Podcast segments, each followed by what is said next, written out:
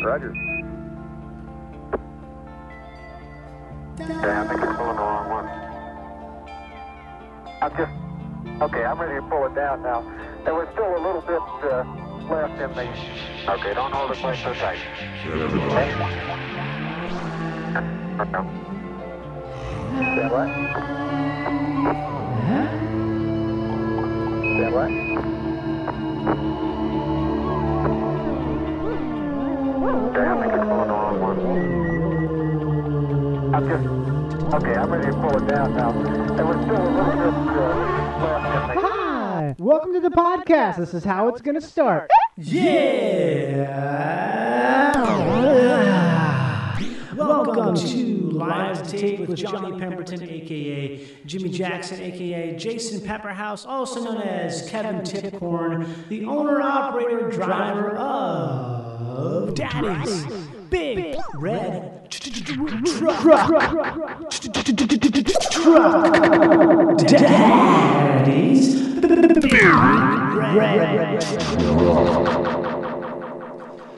that's enough of that. Uh, I don't know what all those effects were about, but we've had enough of it. Let's just move forward and deal with the podcast on a normal human level, God. Like adults for the first time.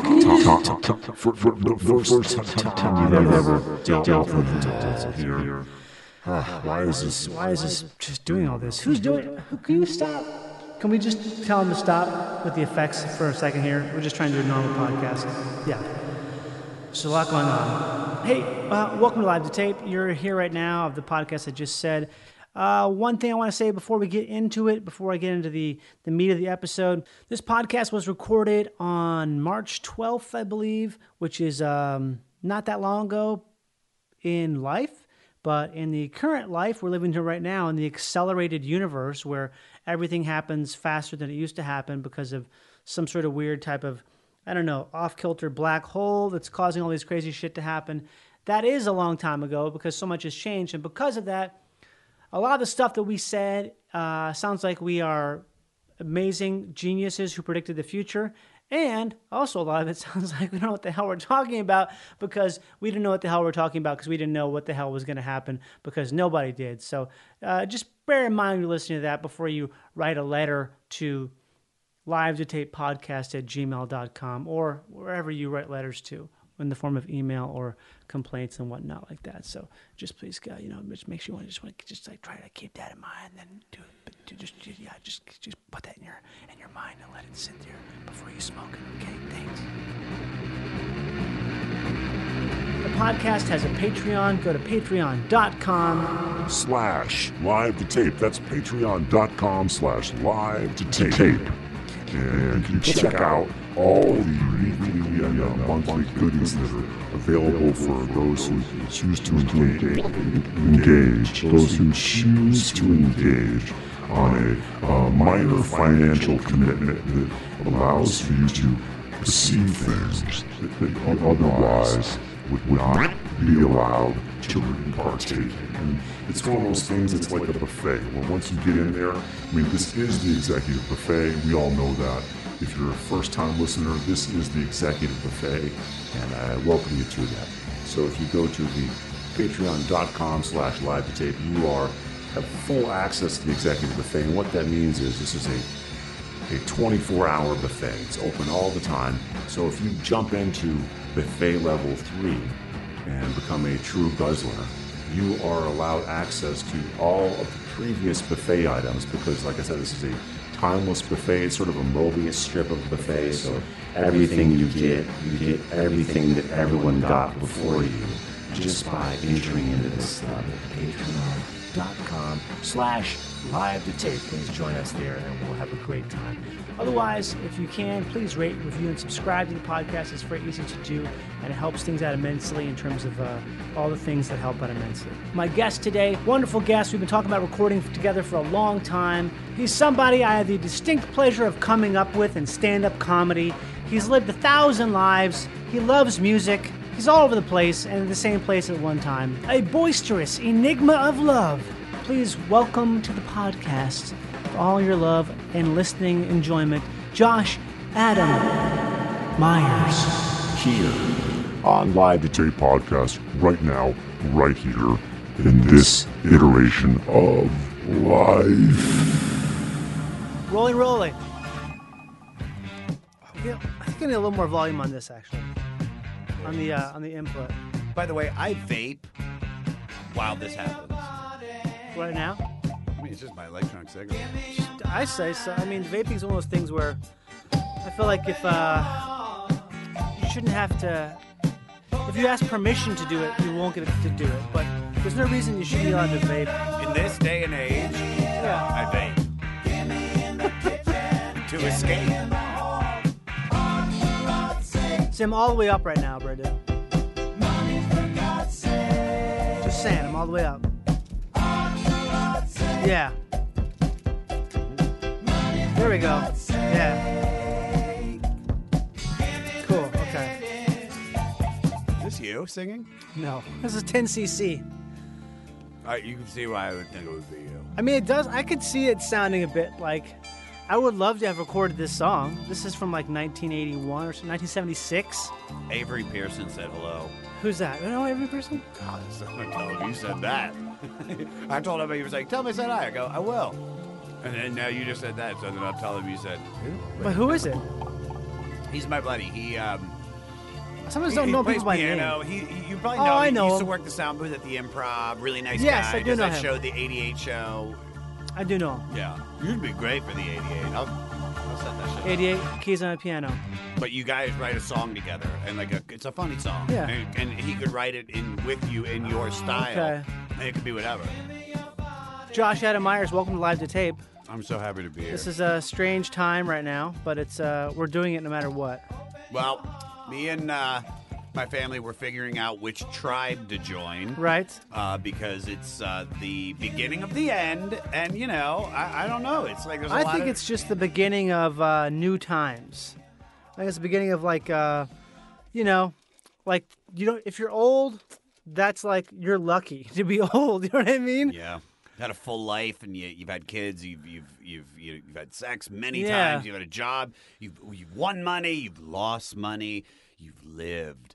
And you're at the end. There's mm-hmm. a great video right now of this like ninety-seven-year-old woman having a birthday party, and they bring out the cake, and they're like, "Happy birthday, Grandma!" And she literally, after as soon as they all get quiet, she goes, "God, I hope this is my last one." I think I've heard that, and seen I'm like, that, yeah. And I literally shared it like, "That's the realest shit I've ever seen."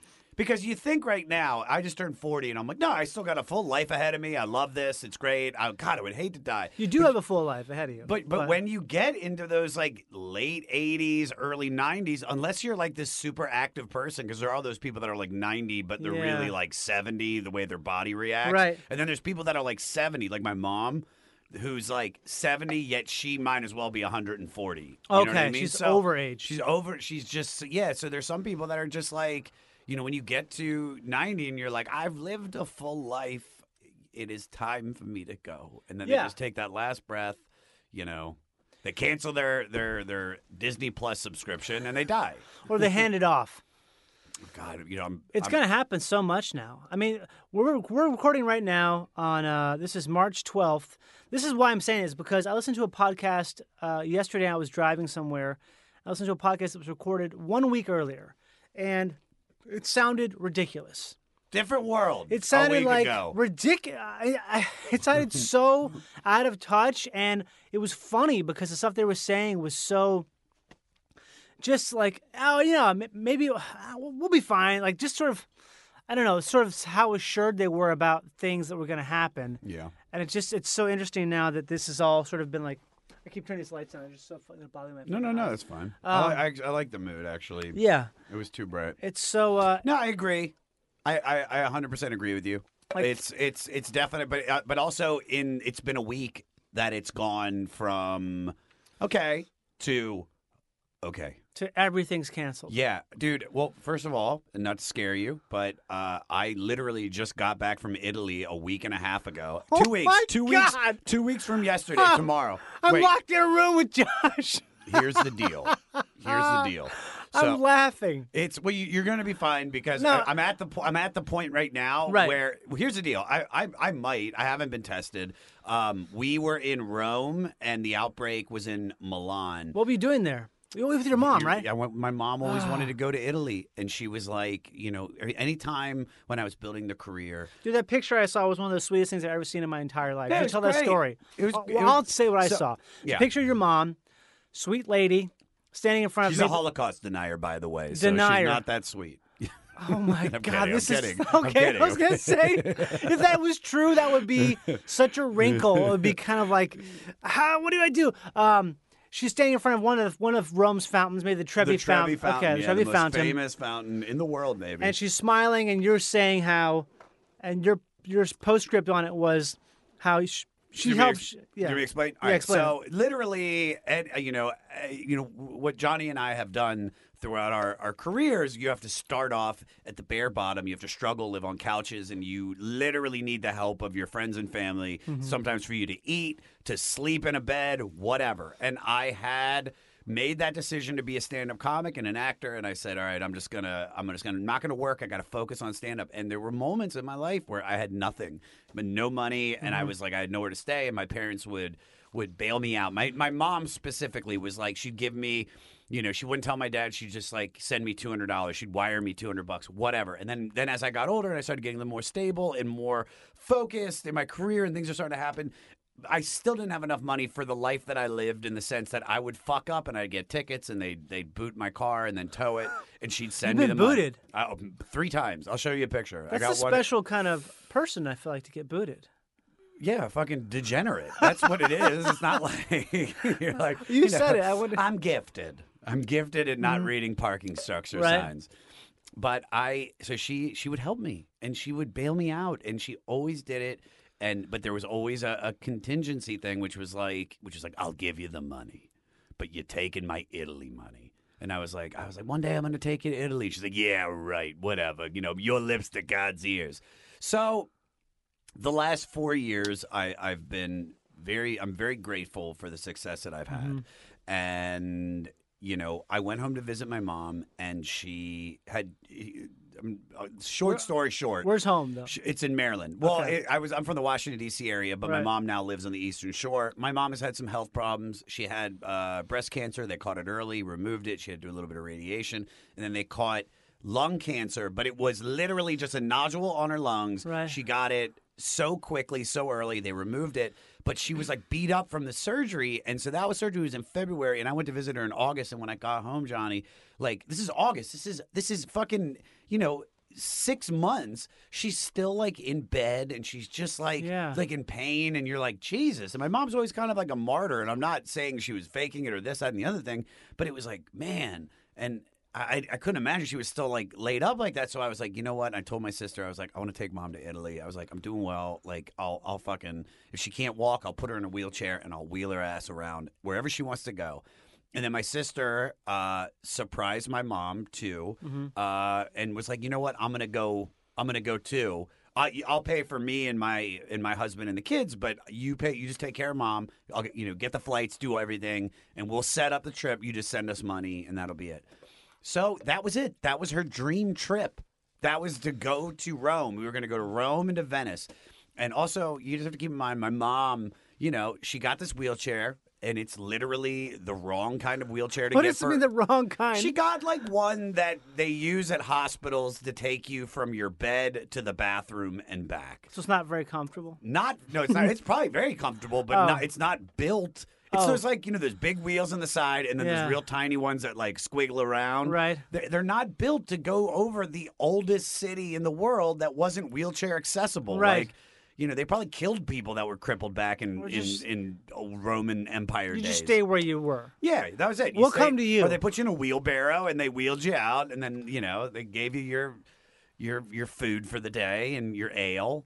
I don't know if any of this. No, that's right? true. That's, that's that's some of that's true. I'm pretty sure. So so we you know we basically on the on the first day of the trip, like we went to um, the Vatican City, and because of the wheelchair, we got in bella, very easily. Molto bella. It was so bella. It was so molto. Bellissimo. It was so bellissimo. Bravo. But then I'm like exhausted. I'd been traveling like sixteen hours straight the day before. You, we woke up so butt crack at dawn because we were trying to meet my sister. My sister's super cheap, so even though she's a doctor and has money, she doesn't want to take cabs or Uber. She just wants to take the train. And I was like, well, me and my mom can't do that, so we'll meet you there. And I'm wheeling her around and I'm pushing her. My back hurts from the flight. My knee hurts because it's just old. And then we went and finally sat down to get food. And I'm, dude, I'm exhausted. Like, right. I'm like, fuck, man. On the inside, I'm saying to myself, I don't know if I'll be able to get through a week of this. Pushing this woman around. Like, right. I, I'm gonna, I'm gonna do my best to hide it, but it's going to be tough. And I'm finally getting some food in my stomach. And then the Washington Post sends me a text because I get the, like, updates on, like, big news. And it's like, you know, coronavirus outbreak in, in Italy. And I'm just like, are you fucking kidding me? The day you got there. Like, the day we got there. Damn. And, and so what we did was we, after that, we went back to the hotel. Not the hotel, the apartment that we were renting. And we were like, we talked about it. And my sister, we started doing all the research. And they said it's only in Milan. Right, the but north. But they think it might have spread to Venice, too. So we were like, we were supposed to go to Venice. Are we going to go? We decided against it. Um, and we just kind of then just at that point just stayed in Rome. And from what our understanding, it hadn't gotten down there. Um, it's been over two weeks. I, I feel great. I haven't felt sick. Yeah. My mom, who's like the, who's like super susceptible to sickness, yeah, shit. And if she so would scary. get it, she'd be, that would be like a wrap on her because mm-hmm. she got so many health problems. He, I can tell you, this is the funniest shit though, Johnny. Excuse me. So it's like day four. And at this point now, now it's like we're, the the news is amping up about Day not just in Italy. Italy, in Italy. But, dude, we go to this pizza place. Right. Dude, uh, and it's small. It's the most delicious pizza. Chris Garcia recommended it. Big ups to Chris. It's called, like, Pizza Bonci. Chris is uh, always great with recommendations. Oh, you He's know who else? You know who else was good, too, and hooked us up? Oh. Matteo Lane. You know Matteo? I do. Matteo hooked us up with some dope restaurants. But... we go to this pizza place, and there's like five American guys. We haven't talked to them. I could just hear them talking, so I knew they were American. They were standing over by the side. We're all packed in there. My well, mom, hey, did you freaking hide the, the Jets? and, and, hey, what are you about? What's going on in America? So my mom, like, literally is like, Josh, I'm going to go outside. And she has this horrible, like, old smoker's cough. So she doesn't smoke anymore? Not she... anymore, but it's like... yeah, tongue comes out. Your like, impression spit, of her is... oh my... spits flying. And I've never... I mean, it was like everybody in the pizza place froze and covered whatever they were eating. Oh, my God. And I had to be like, she smokes. She used to smoke. Like, that was, it's a smoker's cough. That's all it is. She yeah. has asthma. It's But, yeah, so we got back, and getting into the country was, was easy. It was like... the guy asked us where we went. We were like, Rome. And he goes, how do you feel? And I'm like, I feel good. He's like, if you get sick, will you, will you go to the hospital? I'm like, sure. He goes, cool. Just let us right in. I wonder if that's, it can't be the same way now. But also, there really isn't a whole lot they can even do.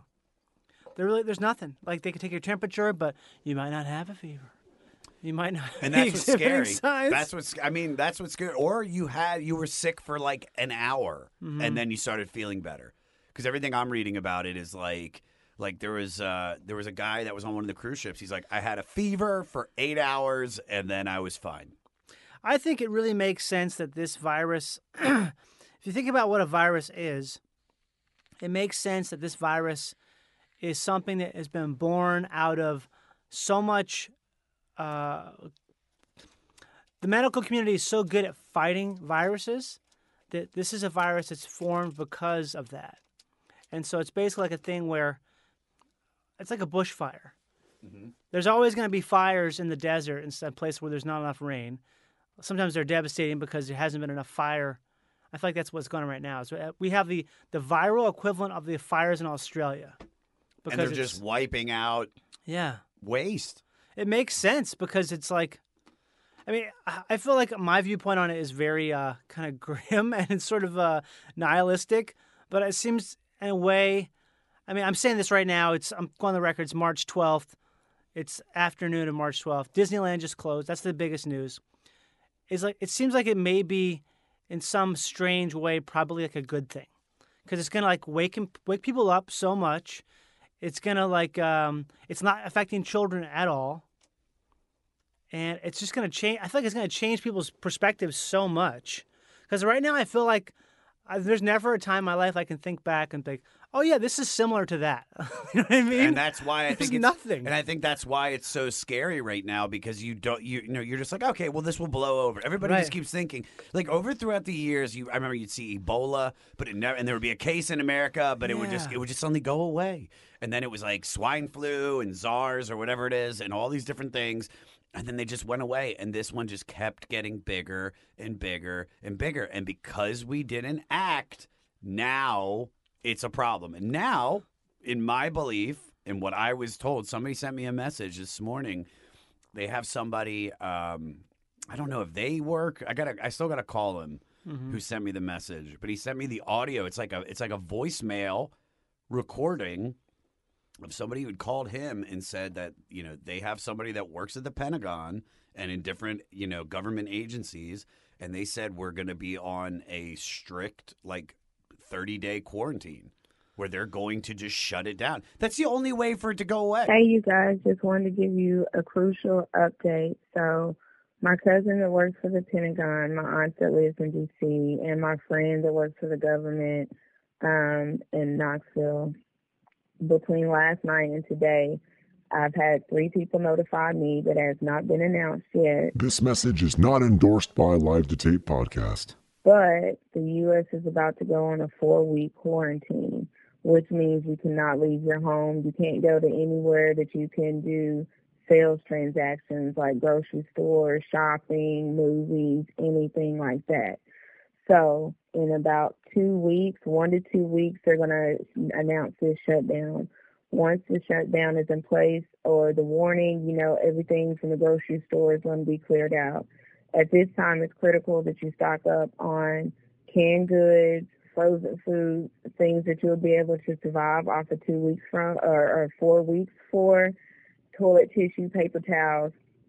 It's bigger than just Clorox and bleach. You got to be able to feed your family. And now we return to podcast programming. You yeah. got to, you got to quell it. You got to just stop it. Um, and so I went to the supermarket today. I saw that. I told you, Gerald. I was supposed to have Gerald Casale. He's still right. going to do it. Uh, I do a podcast, uh, which is very difficult to do, to book, because it's not like I I have three other episodes. It is, stacked. But it's also the coolest podcast Thanks, to book. I, it's fucking. It, I'm not gonna lie to you. I did. It is. I did. You know, go to Perry Farrell's house and jump on his trampoline. That picture is so great. Yeah. Oh man, I love that. I feel like you guys get along. Something about it, it seems we like did. You guys are good. We really did. Well, yeah. we had a very. So all right. So we. we He's a true weirdo. That guy's like oh, a, a fuck. Like, but a lunatic in the best way. I, I anytime, anytime I say someone's weird, if I say someone's a nut or a weirdo or fucking crazy, it's always in my, from my perspective, it's the highest compliment. That's well, how I feel. Always. I think to be to to come up with certain things. Even you, it's like watching you and watching you do stand-up. You're a lunatic. It's yeah, great. What you're doing up there, it's incredible. You're thinking outside the box. And Perry did, too.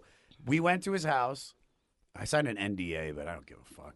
Nothing really happened. It's just, listen, we had to cut out. A, he was on one about Trump, and he was like, just everything. We're, you know, he's like, and Trump's doing this, and Trump's doing that. And I'm just like, okay. So... So uh, tell me more about Brian Eno. And yeah, he's just man. like... There's something that's kind of sad I see a lot now is you see a lot of old rockers who are obsessed with Trump. And all I can feel is like, oh, it's just too bad because he's not worth your energy. Yeah. You know, like, they're like obsessed, obsessed. Everything they think about is about what Trump said, what Trump did. It's Do you like, know why they are? Because there's, they're, they're, and this is what I talked to him about. Right. I said, I said, how much C N N are you watching? They're watching it nonstop. He goes nonstop. I, I, I'm just so mad, and I go, dude, you're like me. That's the way I used to be, and then I shut it off, and I got exponentially happier. I watch the, I read the newspaper every morning, but I, but I try to avoid it. Like I yeah. don't live. I, I'll read the newspaper and get my info there before I put on C N N. It's devastating. Yeah, and so everything they write, everything, every word they use is for titillation, and it's so. Yeah, they're trying to keep us watching. It's, they're so good at it. So, so, so I say to him, I'm like, "How much you watch?" He's like, "I'm watching it all day." And I go, "Dude, you got to turn it off." And I was like, "You'll be, you'll be so much happier, man." Because I could hear my mom and him. Because my mom just lives on M S N B C. And I told him that, and I'm like, "So, uh, so that you should just turn it off." And he goes, "He goes, thank you, Josh. I will." And then he goes, "Do you want to go jump on my trampoline?" And I'm like, "Of course." And then we went and jumped on the trampoline, and it was magical. Is he? He's sober now, right? Or no? No, because or... we got high together. We smoked a joint together. That's the other thing is I've heard people, I've met some people in recovery who are, they were heroin addicts, but they still drink and smoke weed, and they say, oh, I'm sober. Because well, they're, they're sober. By comparison. Yeah. I mean, listen, you know, heroin in is is like the drug. That's the hardest thing to get off of in the world. And so I think a lot of people might not have had an alcohol problem. Yeah. You know, they met, maybe didn't have a pot problem, and, and so they can manage all of that. Right. But heroin is something that once you get hooked, you can't. That's just like, it just takes you, and just you'll do stupid shit. You'll you'll ruin your life and your credit and your family and all that other shit. And you're sober, right? I'm uh, what I like to call L A sober, okay. Which means I take mushrooms, I smoke pot, and I'll do some other drugs, but only if you offer them. I won't pay for okay. them. Yeah. But you did, you were, you have been sober, like, from anything else harder for a long time, right? Didn't you go through no, like a... Well, yeah. So what what had happened was I, I well I stopped drinking fourteen years ago. Okay. I got I got three D U Is in my twenties, all two years apart. And then I realized I can't drink anymore. So I stopped, and then I moved to L A, and mm-hmm. then I got um and then I, I got a job. I started drinking right when I moved to L A, but immediately, like, my cousin and his buddies who I was, like, hanging out with, who were kind of, like, putting me up and mm-hmm. kind of, like, introducing me to Los Angeles, were like, were like, hey, man, you uh, you should stop drinking. So I was like, you're right. So I always like painkillers a little bit, so I dabble in those. And then I was working on Keeping Up with the Kardashians, and we... What were you doing on that I show? Was a P A for the first two seasons. Oh, my God, so I had no idea! Dude, you, holy shit, man, that's so funny. I used to babysit... I can't believe this. I used to babysit uh, Kendall and Kylie. I used to... They used like, to have me... I Because they were babies. Well, because they, dude, they were nine and seven. Uh-huh. I think that was around the age that they were, and they were just so young. And they would, they were just loud kids that wanted to play. So when we'd yeah. be shooting in the house, they'd be like, Josh, go... go in the room with them and just play video games with them, keep them entertained and keep them in here. So I spent, dude, I remember when Kendall got, uh, we were shooting in Breckenridge, Colorado in the second season, and Kendall got altitude sickness, uh-huh. like from being the High lack up. Of air and all that shit. And I had to take her to the urgent care, and then I had to get her home and put her in bed. And it, it's just like, never would have thought what happened to them. Yeah. Or who would ever thought social media would, would get as big as it was, right. or it has become. But it's just like, it's insane, dude. It's insane to, like, see Kylie have kids. She has kids. I think she has like two of them. I don't see. I don't. I don't, I don't keep up, keep like up that. With the Kardashians. And I was doing, well, you know, if you want to, if you want to, it's very easy. Wednesdays at nine on E. Um, But the funny thing was, I was at Donnell Rawlings' birthday party at the mm-hmm. Hollywood Improv. I hadn't seen either one of them in, like, you know, almost ten years, it feels like. And I was standing in the back, and Kendall was there with Blake Griffin, who she was dating.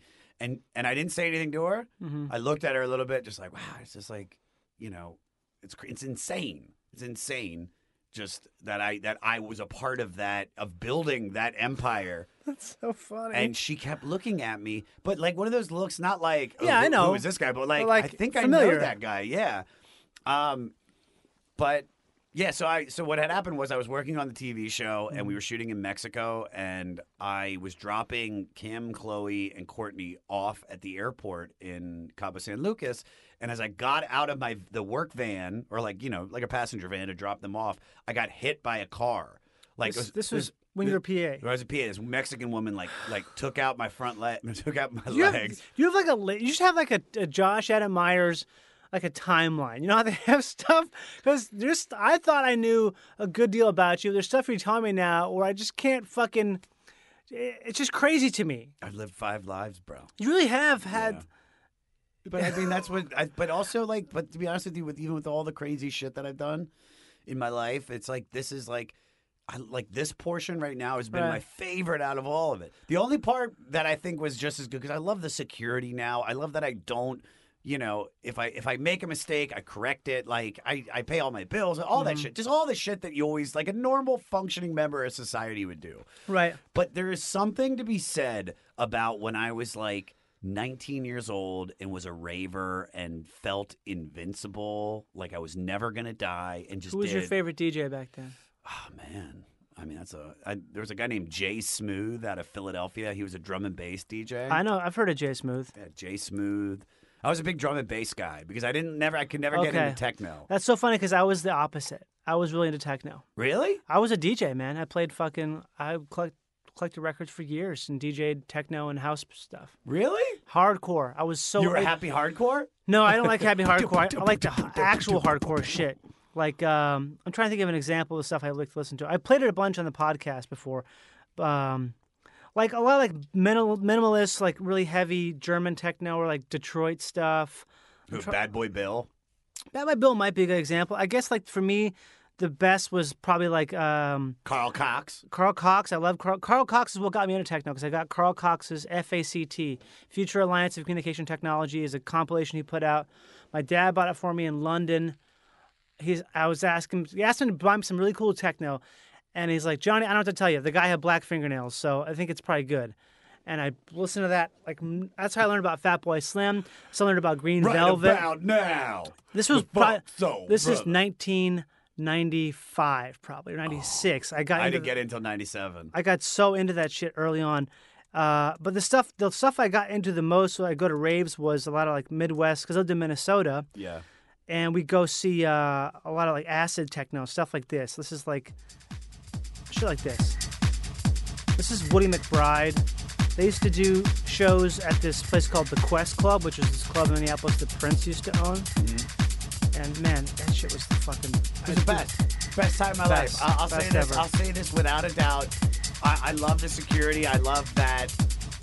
Everything that I'm doing right now. I love it. But dude, when I... When raves in the in the late nineties... Best. Was the, the hottest girls I'd ever seen in my life. Sex was like just thrown at you and it was just you dancing. So you were a little bit older than me. So when I was there, I was kind of like...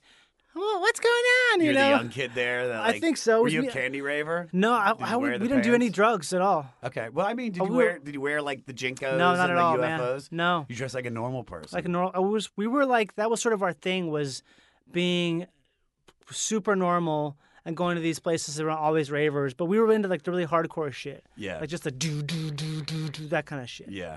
I. I got introduced to the raves when I went to Amsterdam. So I back, oh, like Dutch so, New Energy. So well, here here's what happened. Okay. So I had I had um, when I was eighteen years old, I inherited forty thousand dollars from my great uncle right. who died. He left me forty. This is a perfect soundtrack for what I'm saying. I know. And then I gave half the money to my parents, and then I took the other half and spent it as fast as I could. Uh, I spent two thousand dollars on fleeces. two thousand dollars on fleeces? In one day, I bought all assorted fleeces. From where? Tommy, well, from Hex. Hex and Woody's. Okay. And, like, you know, the clothing this stores. This is in D C? Area? This is in Maryland. Okay. Uh, the D C area, yeah. And uh, so I I just was kind of like, I was this eighteen-year-old kid that just wanted to get laid. And I had a friend that was in the military, and he was like, dude, if you want to get laid, go to Europe. So I convinced a buddy who was selling pot to go to Europe with me. Uh-huh. And so we just bought a ticket to England, and we were just there for like six and a half months. Like just backpacking on like twenty dollars a day, living in campsites, hitting all the touristy places. It was great. And on and the last like three, three and a half weeks of the trip, we were in Amsterdam. That's pretty hard. That is hard. Yeah. That's this band called Nas and Bluten. I think they're from... Australia or some shit. So you were in uh you were in oh, I knew that was Nas and Bluten. Yeah, oh yeah. I, I know when Nas and Bluten dropped. I know Nas and Bluten when I hear it. Drop. So you were in uh, Amsterdam so in for a couple Amsterdam, weeks. And that was the first place I did ecstasy. And I was like, this is great. I didn't go to a rave, but I mm-hmm. just taken ecstasy and loved it. nineteen. Yeah, no, eighteen. And eighteen. Then I got back to America, and I got a job at this restaurant called Mozzarella's the American Cafe, which then eventually got shortened to Mozzarella's. Then it got changed back to Mozzarella's the American Cafe, and then it just became the American Cafe. Okay. It was like a Ruby Tuesdays. You know what I'm talking about? But it's like, got, it's like a, a of, mall restaurant. A lot of it's mozzarella, got, though. A lot of mozzarella. They used, they used to have some decent food there. They had, this, they had some good pasta dishes that were, you know, cooked by guys on, on work release. Um, but there was like a group of young kids that served that were serving there, and this kid, uh, fuck, what's his name? Tim, Tim Cavanaugh, goes, hey, man, you want to come with me to Buzz on Friday night? He's mm-hmm. like, because he heard me talk about ecstasy, and he was like, yeah, you can you can do it there. It's like, it's a rave. And I was like, oh, I've never been to a rave. He's like, well, no, just come with me. And I went to You this... didn't go to any raves when you were overseas? We, I mean, we went to nightclubs, but nothing that was like... Like a warehouse. Yeah, nothing like that. It's yeah. not like, it wasn't like, if you go to London, you go to Ministry of Sound, or like, yeah. or like... Uh, you know, to like uh, Bar Rumba or any that has that real specifically, like this is where you dance. These are the best speakers in all of North London, right here. If you want to get a, if you want to get with the birds, get a little bit of Charlie. There's a ten thousand ten thousand pound clips right here. You can't be bigger than a fucking car. Big ups, big ups, big ups. You have to get two lawyers just to pull these fucking things. They're so big. So, so we, so we. We go to, he takes me to Buzz, and right. that was my first rave. And you walk in, man, and Buzz was like the biggest weekly party in the country. Mm-hmm. It's, it was one of the most respected weekly shows or raves in, in nineteen ninety. In nineteen well, for years it had been that way. I'd say, so when I had gotten into it was ninety-eight, was when I went to my first one. And I went, it was like, dude, it was just like, everything just changed in my life. Like, it was like whatever I was wearing, it was like, no, I'm going to dress like all the ravers now. Like, this is my shit. Because, dude, you, you're this young kid, man. You walk into this underground thing. You're also very experimental with drugs. Well, it feels great because it's everything, the, everything's told what to do. You can, you know who to be. Like, if you wear these pants, wear this shirt, you fit in. And it feels really good. It feels great. And it's not like, I don't think it's a bad thing. I think it's like a great thing, actually, for someone that age to find a scene like that. Yeah. And I mean, and also the motto of it is peace, love, unity, respect. Plur, baby. Plur, dude. Plur. That's, that's like, that's, but that's like, dude, they, that's some shit that we should be teaching in fucking elementary school. Yeah, it is. It is a great thing. Well, I, we did a lot of making fun of candy ravers and stuff, but this, but when it came down to it, there's always, there's a lot of beefing when I was in college among like D Js and that whole scene. But you know, it was never, it was never more than just like shit talk. When it came down to it, everyone meet up and yeah. everyone, everyone's all about Plur. The drum and bass kids fucked with the techno kids. The techno kids fucked with the happy hardcore, and then there were the yeah. goth people. Dude, I remember that because we used to. Because what happened was I went to that Friday night, and I was like, "This is the best place I've ever been to in my life," so I'm gonna go again. And then I was like, "Well, I want to do this on a Saturday night." Well, you can't go there on Saturday night, so you got to go to the Edge. So I went to the Edge, and then you were like, "Well, I want to go out on a Thursday night too." So then you go to Trax. Trax was a gay club every night of the week except for Thursdays. Uh-huh. It was like mixed, and there was like deep, like, you know, like rave D Js there. And that was like where I first like met and realized gay people were cool. Because you, you grow up with these fucking like homo homophobic, like, you know, football friends that I right. grew up with, you know, and, and you just, you don't know. And then you walk in there and you're like, holy shit, dude, do the gay dudes, not only do they do they dance and are having a good time, but they do more drugs than the straight people, and they're Way they're more. very like, you know, they'll hand them out. Yeah, I mean, it's well, because back I think a lot of that came out of the whole AIDS crisis in the eighties. Cause that's basically where house music comes from. Really? Like, essentially, there's a lot. I mean, I'm speaking of I don't I don't fully know about this, but from what I know, from a little I know, there's a lot of the early internet which was built by gay people. Uh, a lot of the early youth groups and stuff were built because it was like a place for people to connect anonymously with people, you know, because there's no, there was no other way to to find out someone was gay. I mean, there obviously throughout history there has been, but this is a way. It was like a protected community. So it was a lot of the early internet that was built. A lot of those uh, message message boards were built by gay men, and then also the the dance scene in New York, like people like Larry Levon and stuff like that. They were like the most preeminent D Js of the time, and these are all these are all huge gay parties and stuff. I, I believe it. I, I believe it because you, you got to figure, like, especially there's so many people living in these small towns, and then the yeah. internet exists, and then they can connect with people mm-hmm. and be like, oh, I'm I'm I'm normal. Such an outlet too, because if you if you're living if you're gay in the eighties, the AIDS epidemic, AIDS epidemic was so scary that I think a lot of people felt like they weren't going to live very long, so they did party hard as fuck. Like Larry Levon, I think he died of AIDS, actually. Really? And he was, I mean, there's, there's a ton of people in his whole group that were that were sick, and they they fucking partied like motherfuckers sure. right, because of it. Sure. Uh, I mean, I partied literally Wednesday through Saturday. It was like Wednesday, Thursday, Friday, at a, and you know, and Saturday. Most of the time I was at a club, and then there'd be like house parties, and it was just this...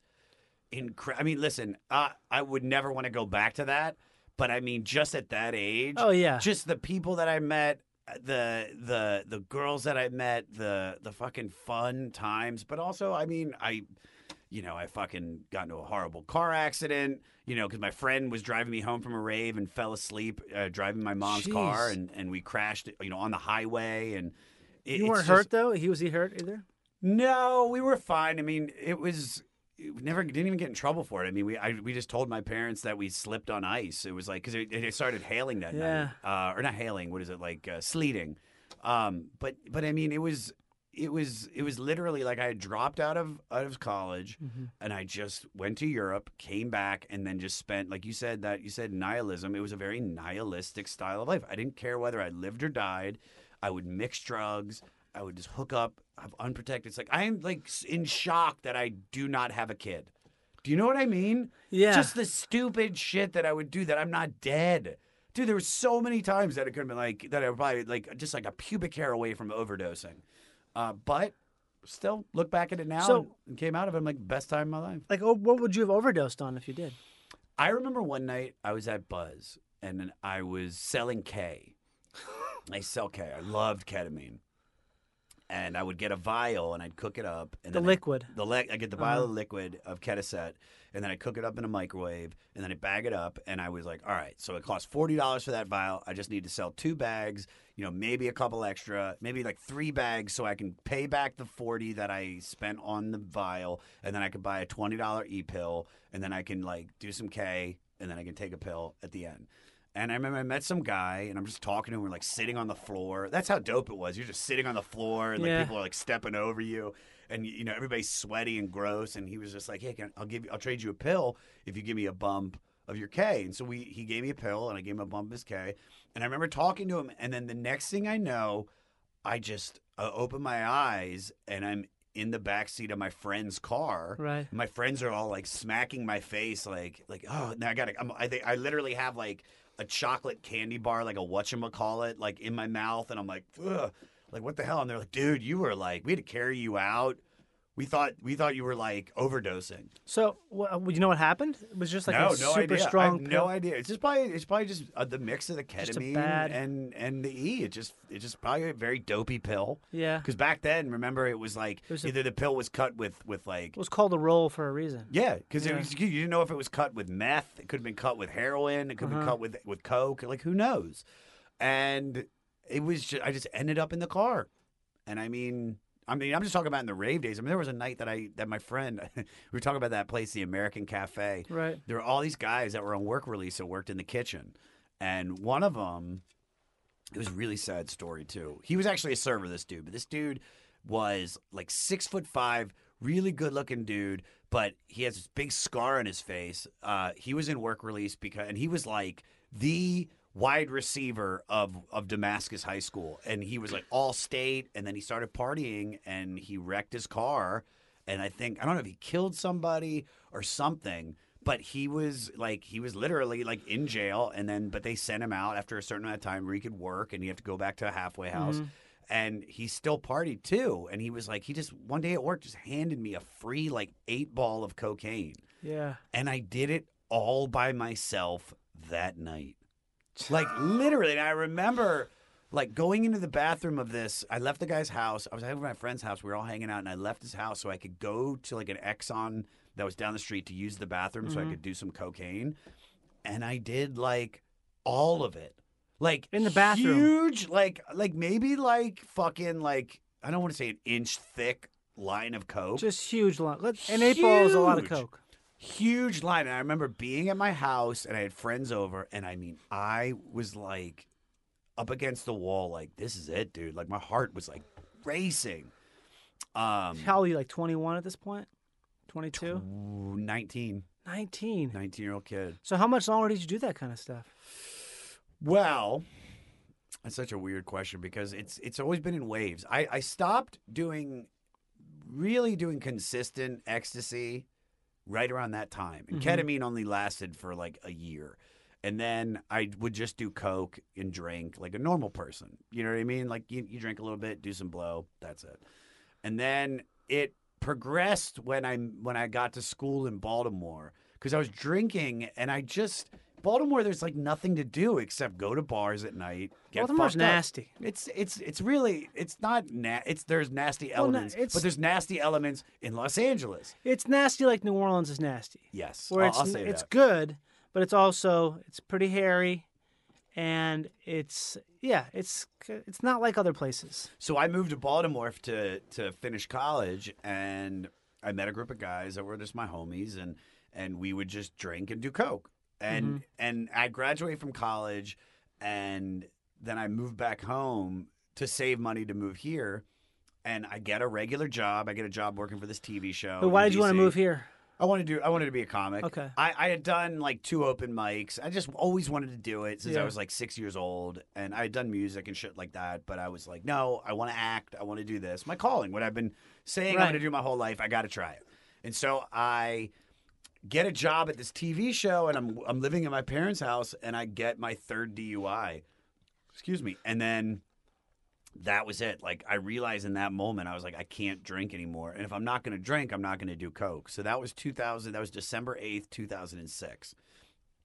But then, like a month later, I'm sober for a full month, and it's like the beginning of January. I... I was at the gym and I was like working out and I like I'm doing this like back exercise and Uh-oh. I tweaked a muscle in my neck yeah. and it was on a Sunday because I had to work on the Sundays and so I leave work early, go to this urgent care and they give me Dilaudid. And I an always, urgent care. An urgent, well, it's like an it's like an urgent care slash hospital, Shady Grove Urgent Care Hospital. So Shady's like, right. It's dude. It was well. They they were the ones that got me hooked. They gave Damn me. Damn it, Dilaudid. You can't get Dilaudid if you have like lose a fucking arm. This is back in the day when you got it. Just like they were handing that shit out. That's they, crazy because it doesn't seem that long ago. two thousand six is not. I mean, I guess that sounds crazy to me. That, that dude, they would it, give that it, out. It, let me tell you something. Yeah. Only the rules only changed. Fucking recently, I, in two thousand, I didn't know that. In two thousand and twelve, you, I could, dude. I used to do shady shit to get painkillers out here. Ooh. I used to call in fake prescriptions to the Rite Aids and fucking C V S's. You around. Can do that? Not anymore, but you used to be able to. Wow. And I used to just when I was like uh, an addict, and I couldn't didn't want to go to a drug dealer in downtown L A to buy. You know, like it was like three dollars a pill for a Vicodin E S. When I found out I could call get thirty of them for six bucks. You mean by calling in pretending to be a doctor? Yeah, but don't you have to give a prescription number? No. Nope. Yeah, I would just because I, I used to. All right, so I used to go. So I, I let me just catch it up to that. So okay. I started dabbling in painkillers because you hurt your back. I, gave you back and I don't want to drink, so I'm doing painkillers, and painkillers make me feel like I'm having a good time. Yeah. I'm going out and meeting girls, gives me energy, gives me confidence. So then I moved to L A. I started drinking for a little bit. I, I my friends say to me, if you don't stop, you're gonna have to move home. So I stopped drinking. I get hit by the car. But you were drinking. Like, you say you start drinking, but you weren't just drinking. You were, like, partying pretty hard. I was partying. Hard. I was partying yeah. with friends. Like, I thought, but I would always drink more and do more coke. And we yeah. were all doing it, but I was doing it to the point where they were like, dude. Right. Like, I always remember. It was funny because when I was in Italy, I ran into this guy. Well, he I found out he was out there, and mm-hmm. he was a male model that used to be my, my cousin's neighbor here in Hollywood. And he really, he did this thing where one night, he just, like, knocks on the apartment that I was subletting, and he's like, hey, man. He's like, you know, I just want to tell you, dude, it's like, like, if you're going to party the way you're partying, you might as well not be here, man. He's like, you, you came out here to work and to focus. Uh-huh. Like, you need to focus, man. You're not at a, you're not in, like, the Hollywood Hills in a mansion yet. He's like, and if you, if that's your goal, where you, the way you're doing it, you're going to move back home in, like, three months. And so I was like, you're right. And then I stopped drinking. And then I got hit by the car on Keeping Up with the Kardashians, and then they started giving me painkillers because I was so like, "So how bad did you get hurt?" Not bad at all. I just milked it. I milked uh, it, yeah. and I was like, and I thought they were going to fire me anyway because I. It's also a thing where when you get hurt, it's like that thing your brain is telling you, "No, I need these." When you don't, you know, you don't, part of you does actually think you do, but the other part is like. It knows like, oh, you know, I should take these. I just wanted to get high. Yeah. That was it. I just wanted to get high. It, it, opiates made me feel very confident, feel like I was like on top of the world. I mean, I, I could talk to anybody. Yeah. And so I started dabbling in them again. And I was like kind of like lonely in Los Angeles. Like I was working for a T V show. I didn't really have any a real group of friends yet. I hadn't mm-hmm. started stand up. And so I would like... either go to a drug dealer to get him that this guy introduced me to, or I would, you know, go doctor shopping, and I'd go to like doctors and say, you know, hey, my hurt my back, you know, yeah. I gotta work, and they'd give me painkillers. Um, and then as it got like where the T V shows ended and I started doing stand-up comedy, I I really I didn't have any money, so I just one day I was just like, fuck it, man. I was like, I've got this prescription for. for like, you know, a, like a muscle relaxer. And I had the D E A number. I had the California license number. I had all the doctor's information. Right. So I was like, I'm going to fucking try it. And I called a Walgreens that is in Hollywood. And I, you know, I was like, hey, you know, prescription for the thirty Vicodin E S. Uh, directions, take one tablet every four to six hours as needed for pain. One refill. And then I waited an hour. And I was, I've never been more scared I bet. in my life. And I walked up, I gave, I used my real name mm-hmm. too, just in case. And they were like, here you go. And I was like, holy shit. Like that worked easy. And then I just was calling them in like every, almost every other day. I was like, every few days I would call in sixty Vicodin E S from like a Rite Aid mm-hmm. or C V S, you know, and I, could, I would hit the same one, you know, I'd hit one, then I'd hit another one, then I'd hit another one, then I'd hit another, then I'd go right back. And then I would like start using, and I started like, you know, just making up fake names, and I was using different comedians' names that I knew. And I was wow. just like, you know, picking up a prescription for Tony Baker or whatever the fuck it was. And then, fi- then I started getting really sloppy with it. And God. and then one time I go, I tell this story. I've told this story on podcast before, so you've heard it. Who gives a fuck? I, I doubt it. You haven't. I'm going to tell it to you. No. So I call in the prescription at the Longs. It used to be a Longs on the corner of uh, Laurel Canyon and Ventura. And I call in the prescription, and I'm in line waiting, and there's this really cute girl next to me, and we start talking, and we're flirting, and then, and I'm just like, oh, I'm, I'm going to ask this girl out. But I was like, here, hold on for a second. I was like, I'm up next. I'm going to pick up my prescription. Mm-hmm. And I walk up, and I'm like, yeah. I was like, I'm here to pick up a prescription. They're like, well, the guy's like, what is your name? And I'm like, I give him the fake name. Mm-hmm. And then he starts looking at me, and he's like, oh, stay right here. And he keeps his eyes on me as he's like fiddling with papers and mm-hmm. stuff. And then he just goes, attention, everyone in the pharmacy. Everybody looks at him, like all like twenty people, and he goes, this man right here called in a fake prescription for for Vicodin. He's like, if I ever see you in here again, Mister Oral Hershiser. Oh, my God. Like, he's like, I will call the police. And I'm like, I don't know what you're talking about. The Dodgers pitcher, right? Yeah, I know. Oral Hershiser. Yeah, ridiculous. So you just got in trouble. He did, nothing happened. He did, nothing happened. He let me go. And then I just God. went to a different place and called it in. Jesus. Well, how do you think he knew? Because you gave the wrong name, or what was it? It was just... I mean, Oral Hershiser. But that's why he knew it? Possibly, or maybe he called the doctor and, yeah. and to double check. God. But I never got denied. I never. That's the only time I ever so got denied. So how long did you him. keep that up? From two thousand and beginning of two thousand eight, or no, May of two thousand eight until about two thousand twelve. Wow, that's a long time. Four years, yeah. So you were taking them constantly? On and off. Because what happened was I started doing stand-up comedy mm-hmm. in, like, really committed myself to stand-up comedy in August of two thousand eight. And I had, you know, you, you, you, you're trying to find your voice. You're trying just to, to be confident on stage. Yeah. And so I would, you know, I'd go up sober and, and not do very well. And then I... I would take like a painkiller and I would get some laughs. Yeah. Then Rita, the booker, oh, she wasn't, she's not, she's a general manager or whatever she is improv, at the, at the right? Improv. Yeah. She put together this show called Best of the Open Mic. It was called Freshman Class. And I was on the first show. And it's a big deal because this is a lot of ours, our first shows on the Hollywood Improv main stage. Right. It's me, Yasser Lester, Uh, Rel Battle, Byron Bowers, Angelo Bowers, Gerard Carmichael, Jade Catapretta, Tony Hinchcliffe, all the people that I'm homies with that, mm-hmm. like, we all have done shit. And packed audience. Everybody eats shit. Right. Everybody. There's some laughs, but, like, for the most part, everybody's having a bad set. Weird. And I took a bunch of Vicodin that day. Mm-hmm. And Johnny. What's a bunch? Realistically? Yeah, for real. twenty to twenty-five. Oh my God! That's starting the second I wake very up. High. Yeah, it was so high. Very I mean, high. It was it was bad. Most I ever Jesus. took in one day of Vicodin were about fifty. I took on my birthday when I turned twenty-nine. Unbelievable! I didn't know that was possible. Yeah, man. Take about four or five at a time. Holy shit! Because your tolerance is just so high. It's huge. Yeah. God. So I so but this is like so this is uh, Damn. this is uh, so I do the show. And I'm high on Vicodin, and I fucking annihilate. No bullshit. Oh, no. To the point where everybody, all the other comics were like, dude, you fucking killed. Like, a lot of people were like, dude, I didn't realize you were this funny. And so you, you got a false fucking... positive. Yeah. There's nothing worse than that, that kind of thing.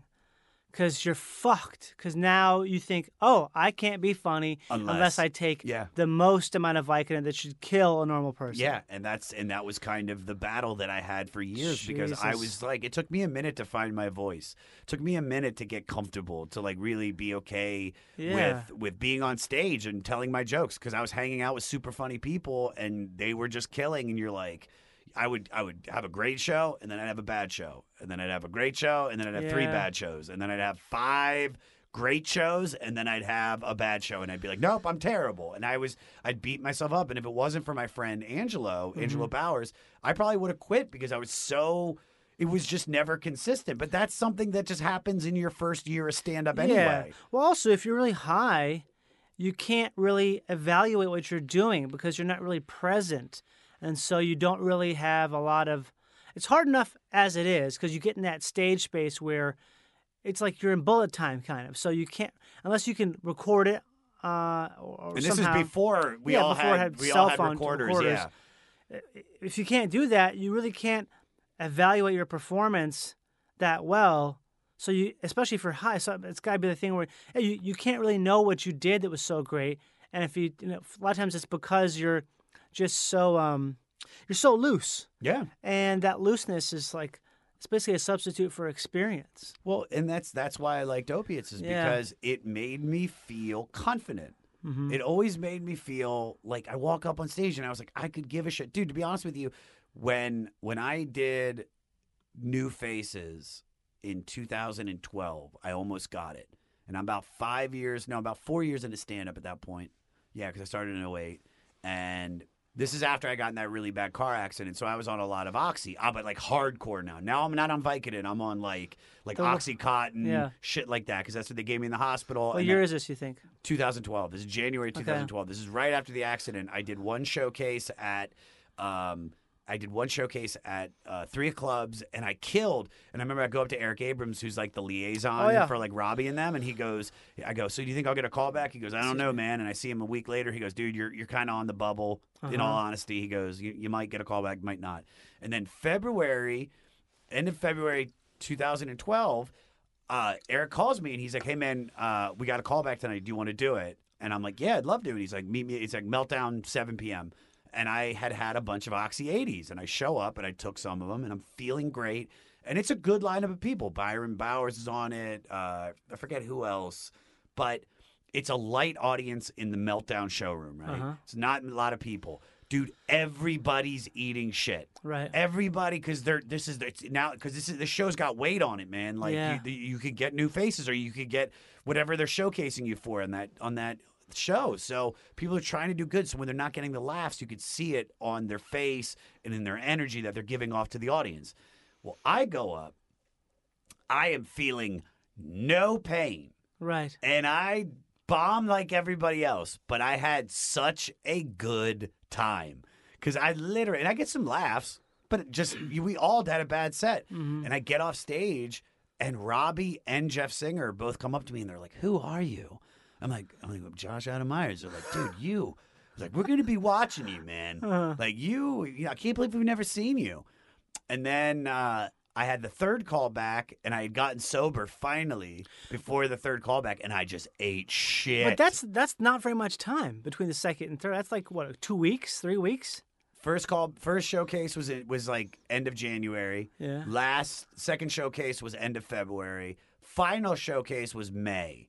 But I don't understand. So you just decided to get sober, like, in the spring? I, yeah, because I had I'd gotten to a point where it was just – I was like – it was so bad, man. It was like I, I, I opened up to a friend. I was so just emotionally drained. I was just at the lowest I'd ever been. Yeah. I never dealt with losing my friend.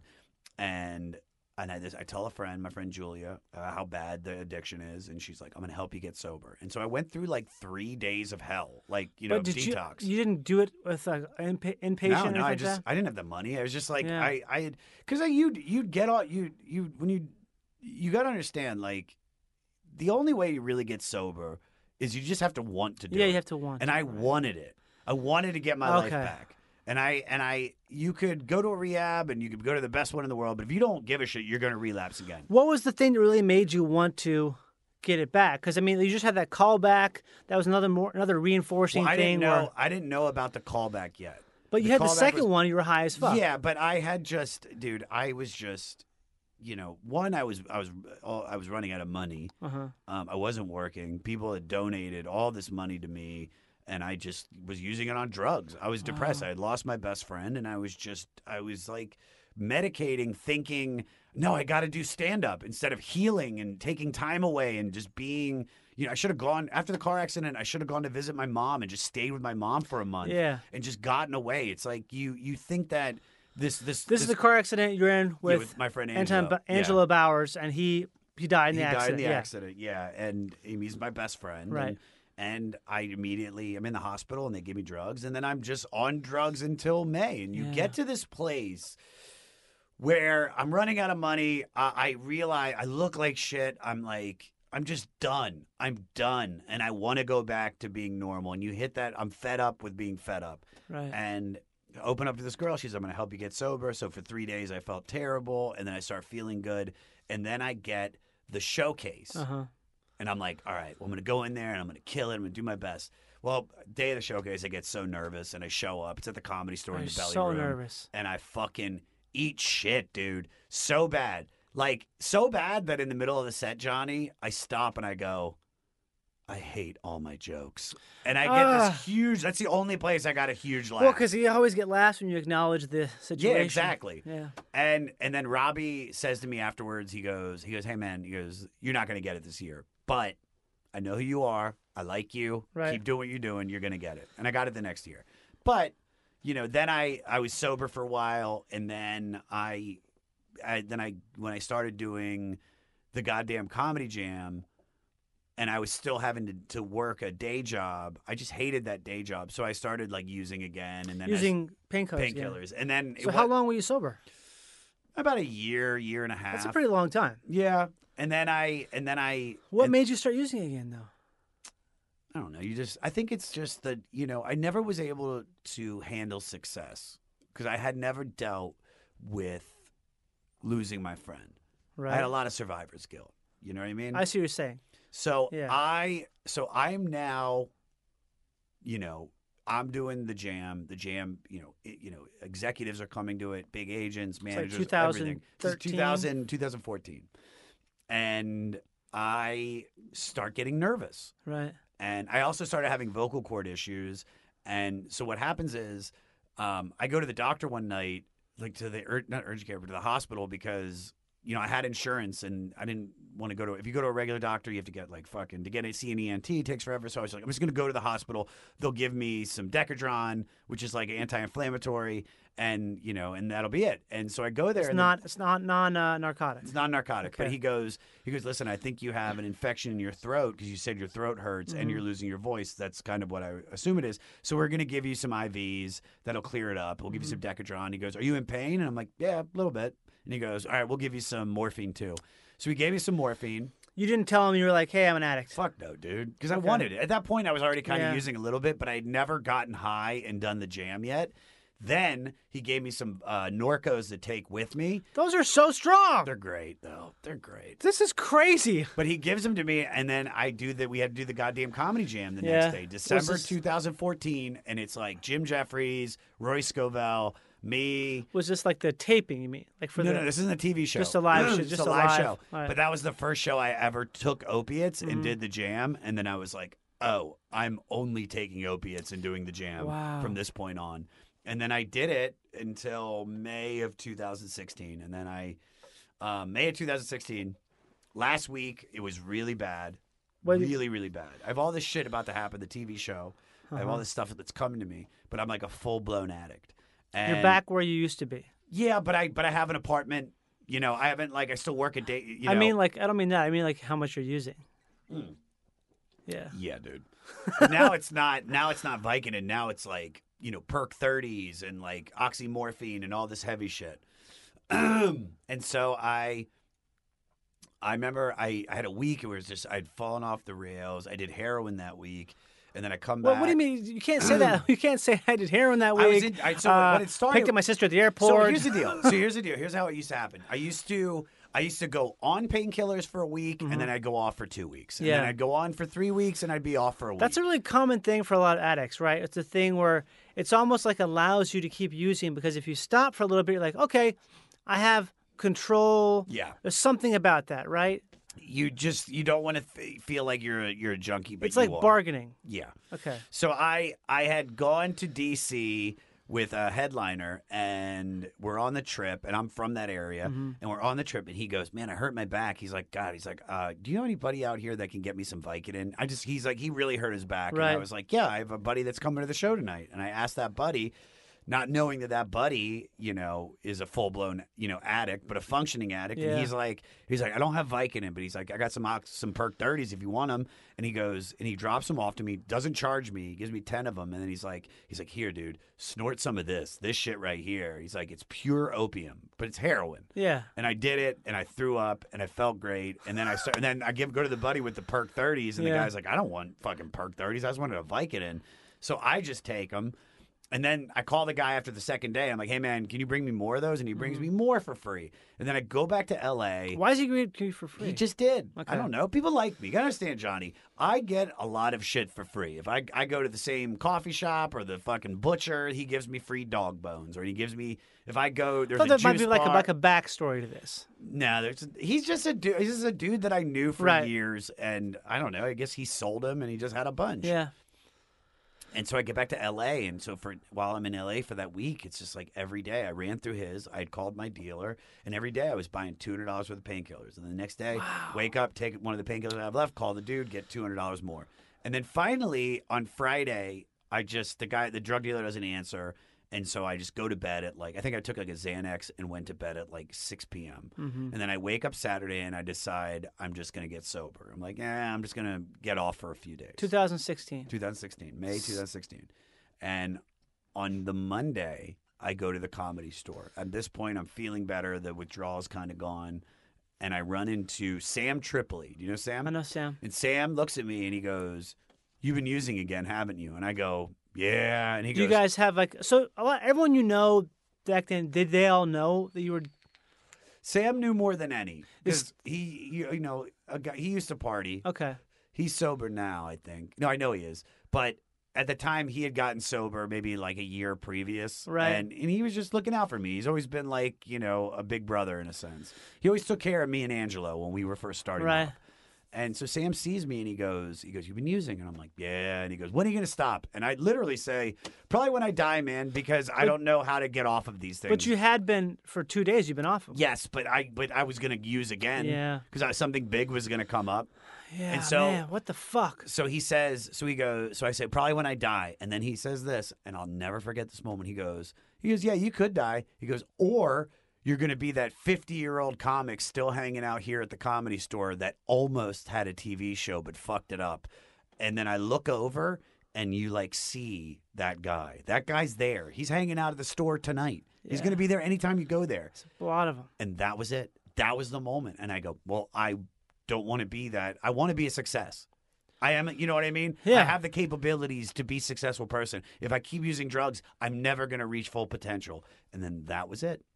So that was the last time. That was the last time I used opiates. Wow, and so, and, and it's been it's been boring. It's my life's been boring since. Now. There's something that uh, I was I've talked about this in the podcast before, but I used to be really into Doctor John, and he wrote this book called Under a Hoodoo Moon.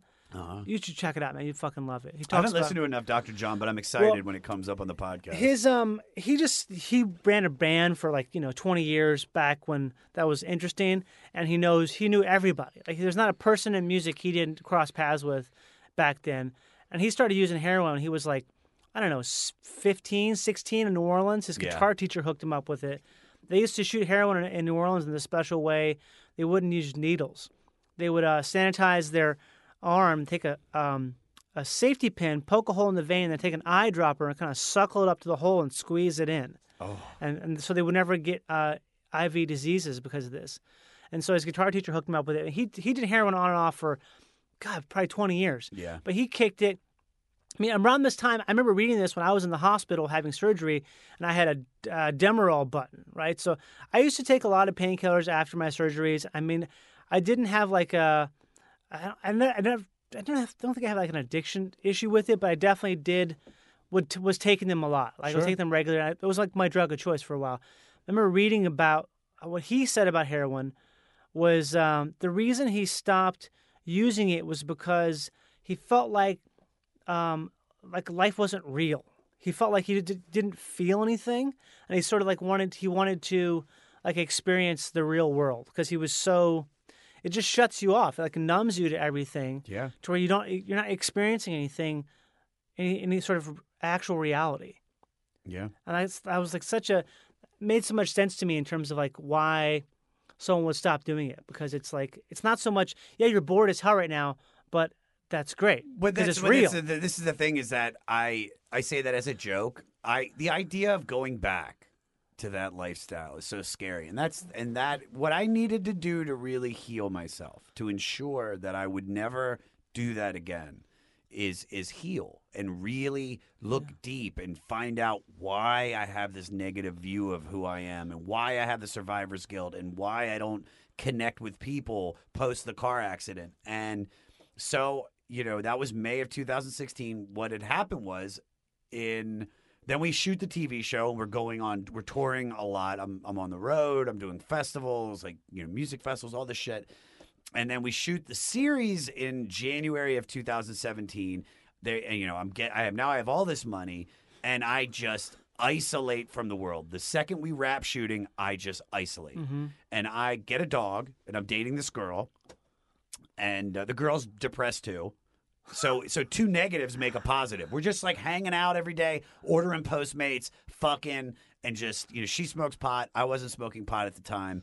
And then that's about a year. I'm barely doing stand-up. And then...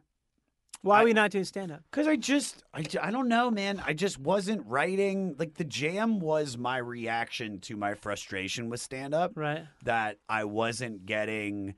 You know, you do New Faces, you expect so much. I wasn't getting any of that. And so then, I, you know, maybe like, I think it was, that's two thousand thirteen I did New Faces, and then I created The Jam in November, no, in July of two thousand fourteen. So about a year from yeah. then, I, I'm about to move to New York, and I'm like, I'm going to try The Jam, and then The Jam just takes off. And I just, like... The Jam, for people who don't know, it's, uh, it's you, you have comedians sing along...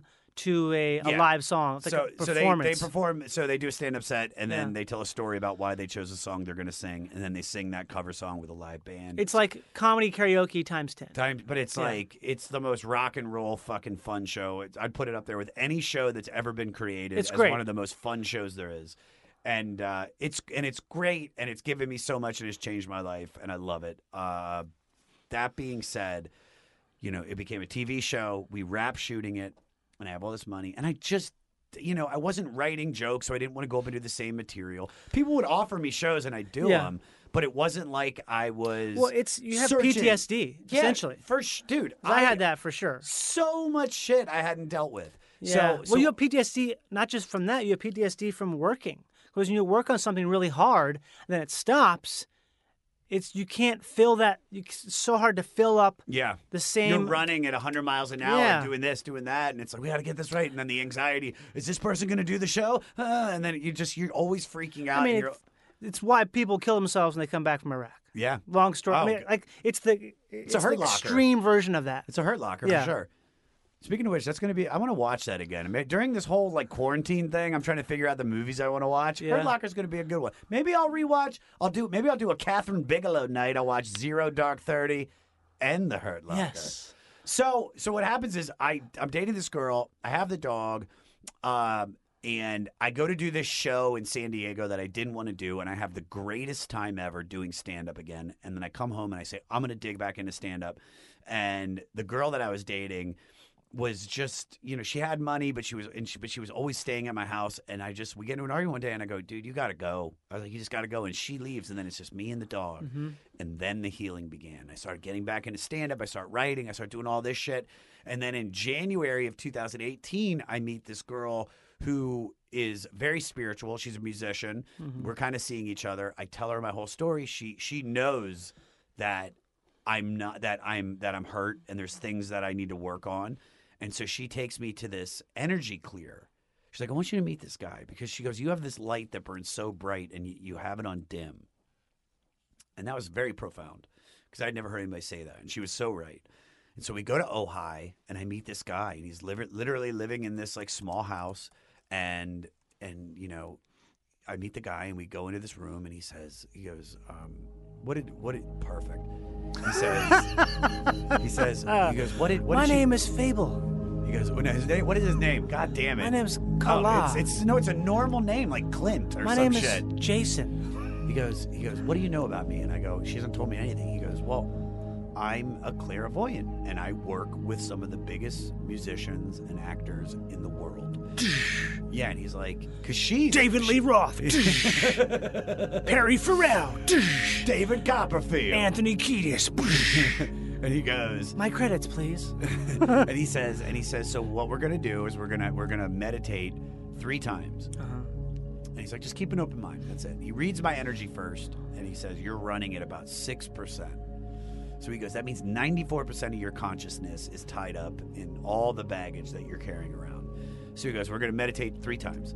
So we meditate one time, and during the meditation, he goes, he goes, pull up a picture. And I pull up a picture of me and my dog, but me and my dog are like far away, and it's all foggy. And then the meditation ends. He's like, well, I cleared away this month's of this, this amount of wreckage. And he goes, all right, let's meditate again. And then we meditate again, and he's like, pull the picture back up. And now I pull the same picture up, and it's me and Lekka, like super close and crystal clear. Right. And then the meditation ends, and he goes, all right, so we're going to meditate one more time. And then on the third meditation, I have a full-on out-of-body experience. Completely sober. Mm-hmm. It, it, I don't know. It was like all the psychedelics I'd ever taken didn't compare to the way I felt in this moment. Yeah. And... And then we stop the meditation. I start like weeping, and he's just like, listen, I've I've basically cleared all of that. But he goes, it's going to come back. So you need to start working. You need to start reading. You need to start working on healing yourself. And that was what I started doing. What did you start reading? Well, it's funny because I, I used to. The cleansing is over. I used to. Uh, I used to, re- you know, be on social media all the time. Mm-hmm. And I remember I came home one day, and I was like, I got to turn this off. It's making me depressed. And then I was like, I want to read a book. And somebody had given me, while I was in the hospital, while I was in the hospital, people brought me books and shit. But they bring me like... Hospital, ri- like years it, it, ago. Yeah, in twenty twelve. I he had, People had brought what, me what like... What happened in twenty twelve? That was in the car accident. Oh, that was, okay. I'm sorry. I was, yeah. no, no, yeah. no, that's fine. So... People brought me like Steve Martin's autobiography, Richard Pryor's autobiography. Yeah. But Lucas Dick, Andy Dick's son, brought me the Tao of Pooh. The Tao of Pooh. I've yeah. never heard of that. So it's it's basically Taoism, right? Like Lao Tzu, the philosopher, you know, wrote the book called the Tao Te Ching, and it's like all these like diff- these these ways of basically, you know, being able just to go with the flow of the universe, mm-hmm. not fighting the current and going with the flow of life. Right. That's basically what it is. Um, And then this book, The Tao of Pooh, is basically Taoism, but broken down into like simple Winnie the Pooh, Tigger stories. The Tao of Pooh. Yeah, The Tao of Pooh. And That's I read interesting. It, and I read it, and I read it within three hours. I was just, I could not get off it. And I'm like, oh my God, it's like this, this is every, this is like, I'm fighting the current. I'm not being water. I'm, I'm, I'm, yeah, you know, man. I'm, and so then I was like, I need another book. And somebody had given me uh, The Power of Now. And I read that, the Eckhart Tolle book. And then I read Autobiography of Yogi. And then I read The Four Agreements. And then I read, I've just read like literally like all the thirty books. Self-help books. Uh-huh. And then I, and then uh, that, that, that musician that I was dating, I'm not dating her anymore. We're friends, but she introduced me to this, this healer. And I started working with this guy, and I started doing meditation. And then, you know, I started doing. I remember like, when I saw you at the Comedy Store, you had just started, I just, I just totally ripped this flashback to me right now. We were in the back room, the belly room before they got made it before they made it bigger. It was like tiny little room, yeah. and you told me you had just you were so excited because you just started meditating. You were like fucking, yeah, I remember that very clearly because you had uh, I think because I've been meditating I think a few years at that point. Yeah. And, and I just wanted to connect with yeah. anybody that was meditating because it's like it you know what it's like once you start. It's scary, but once it suddenly starts to click, it becomes like this beautiful thing where it's like you could be freaking out in the morning and then you meditate and you're like, no, everything will be fine. Yeah. I just I'm here, I'm safe right now. Even even dude, fucking today. Today, I woke up, I meditated, and I started freaking out again. And then I went to my healer because I go every Thursday. I've been going every Thursday for the last two, you know, two and a half years. And you go all at Ojai every. No, no, no. He's he's this guy's out the heel that, right. that the energy clear is in Ojai. The healer is up in healer got in it. Burbank. He's up in the Burbank Hills. Nice. But but I literally, you know, I go and have this session and we meditate together. And he says like, you're gonna be fine. Like we go through all the coronavirus bullshit. And I'm like, dude, I'm freaking out because I'm losing this work. I'm losing this job. Is this gonna go away? And he's like, why are you thinking like that? Mm-hmm. Everything right now is fine. Also, and just know that you'll be fine. And everyone's dealing with it too. Everybody. So, but everybody. That, but dude, if there was no meditation right now, and all the, if I was still, a hundred percent, I'd be, I'd one hundred percent be using right now. If I never started yeah. healing, I just, you can't just get sober. Like that's why people go to twelve-step programs, right? Because they work. Because you, it's a something to follow, and it teaches you how to be a better human being. Mm-hmm. Like, dude, like a twelve-step program is something that reg- anybody should do. Yeah, I, have you seen that movie? Uh, He Won't Get Far on Foot. No, but it's I'd... great. It's uh, Joaquin Phoenix. It's like uh, you would love it, man. It's about this. It's a real life story of this cartoonist who was an alcoholic, and he uh, got in an accident and was crippled, but he was still drinking all the time, and he. It's just about his journey. And uh, Jonah Hill's in. He plays like this sort of. I, I know what you're talking about. Yeah, it's great. It's really interesting, but it, it kind of opened my eyes to the whole twelve-step thing as being this isn't necessarily something for people who are uh, alcoholics. Yeah, or any kind of an addict. Anyone can because it's like alcoholism or any addiction is kind of just the most obvious form of that. I guess you could call it like self-hatred in a sense, where it's this thing where people can't uh, be they can't sit with themselves. They can't. Be um, they can't they can't like love themselves. There's all all that's that stuff. That's the key. You that what you just said yeah. right there. Love yourself. Yeah, people. They it's so hard to do that for yeah. so many people. Especially, it's probably hard for everyone all the time. No one does it all the time. I feel like.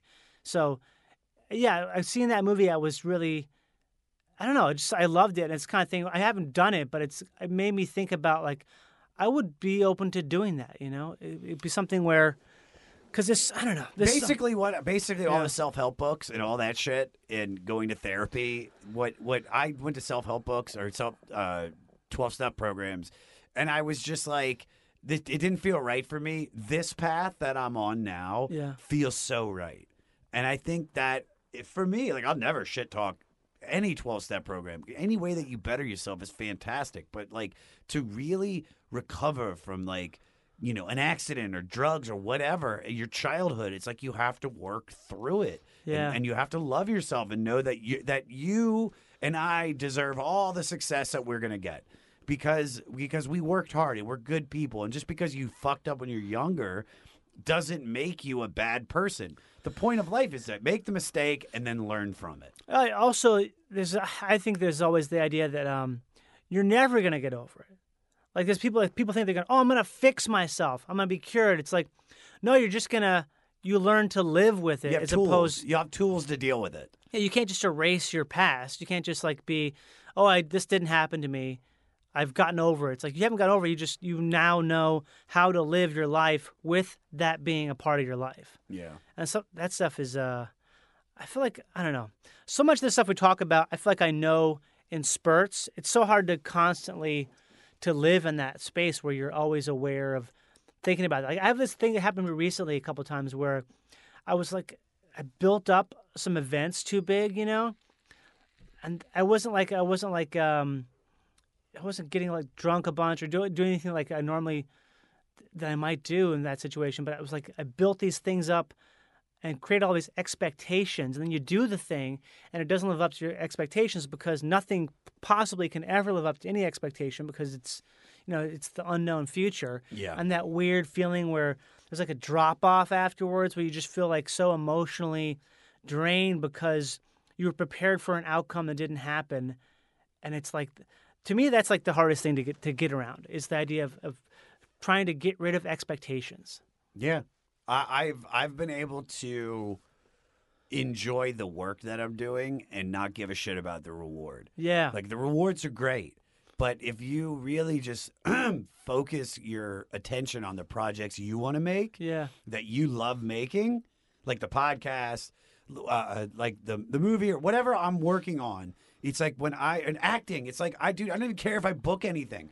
I love acting so much that just like studying it and working through it has yeah. made me so like fulfilled, and and and that, I'll be honest with you, the meditation and the acting class, the two things that have changed my life the most.